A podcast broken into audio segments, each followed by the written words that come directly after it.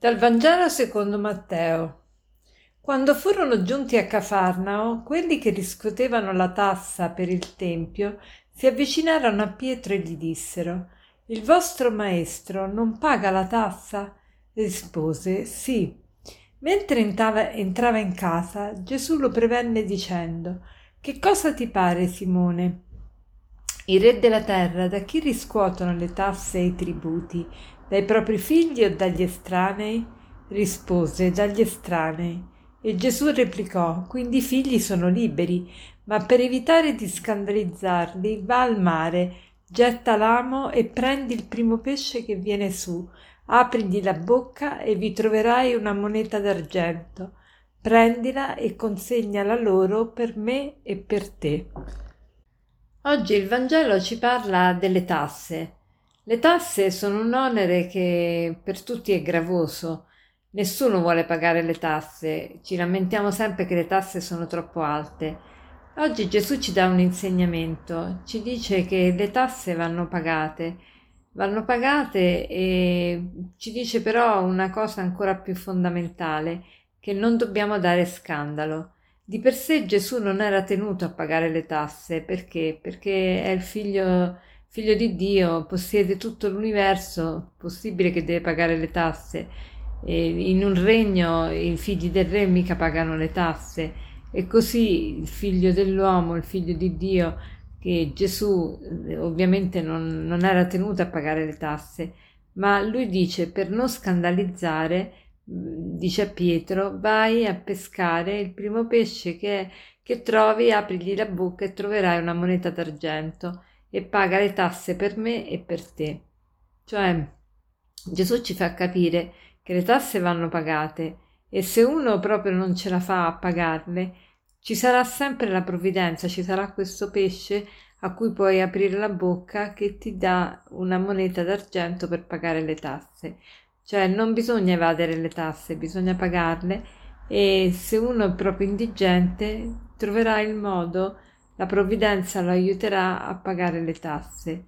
Eh, la provvidenza si serve ovviamente degli altri, delle persone amiche, delle persone che ci conoscono, ma la provvidenza esiste, esiste per tutti. E, ehm, l'importante è cercare di non scandalizzare, di fare il bene. E a questo proposito vorrei con voi esaminare bene che cosa vuol dire scandalizzare, che cos'è lo scandalo.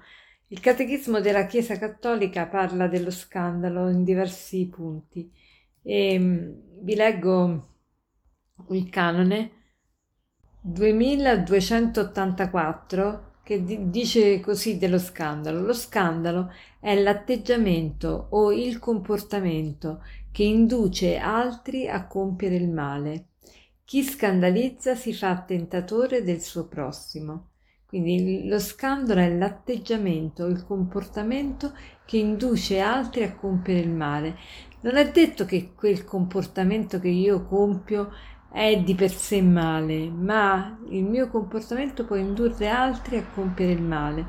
E facciamo un esempio. Ai tempi di San Paolo c'erano le, le carni offerte agli idoli che di per sé si potevano mangiare benissimo, un cristiano poteva mangiare le carni offerte agli idoli, perché gli idoli non, non esistono, ma siccome la gente credeva agli idoli, vedendo i cristiani mangiare le carni offerte agli idoli, la gente poteva pensare che i cristiani facessero un'idolatria, mangia, appunto si cibassero di carne eh, offerte agli idoli, quindi e potevano pensare che anche i cristiani avevano ceduto nel credere agli, agli idoli e per cui San Paolo dice mi sarebbe lecito mangiare le carni offerte agli idoli perché gli idoli non esistono ma non lo farò mai per non indurre gli altri a pensare male e a fare il male.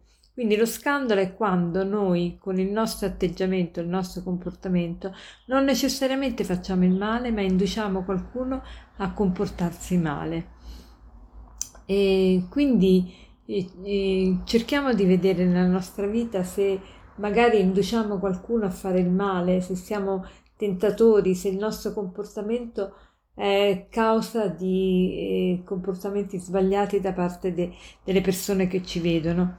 E, ehm, e, quindi facciamo il proposito oggi di non scandalizzare, non, non solo non scandalizzare nel senso di non essere d'inciampo, perché la parola scandalo vuol dire in greco scandalon è inciampo, è ostacolo.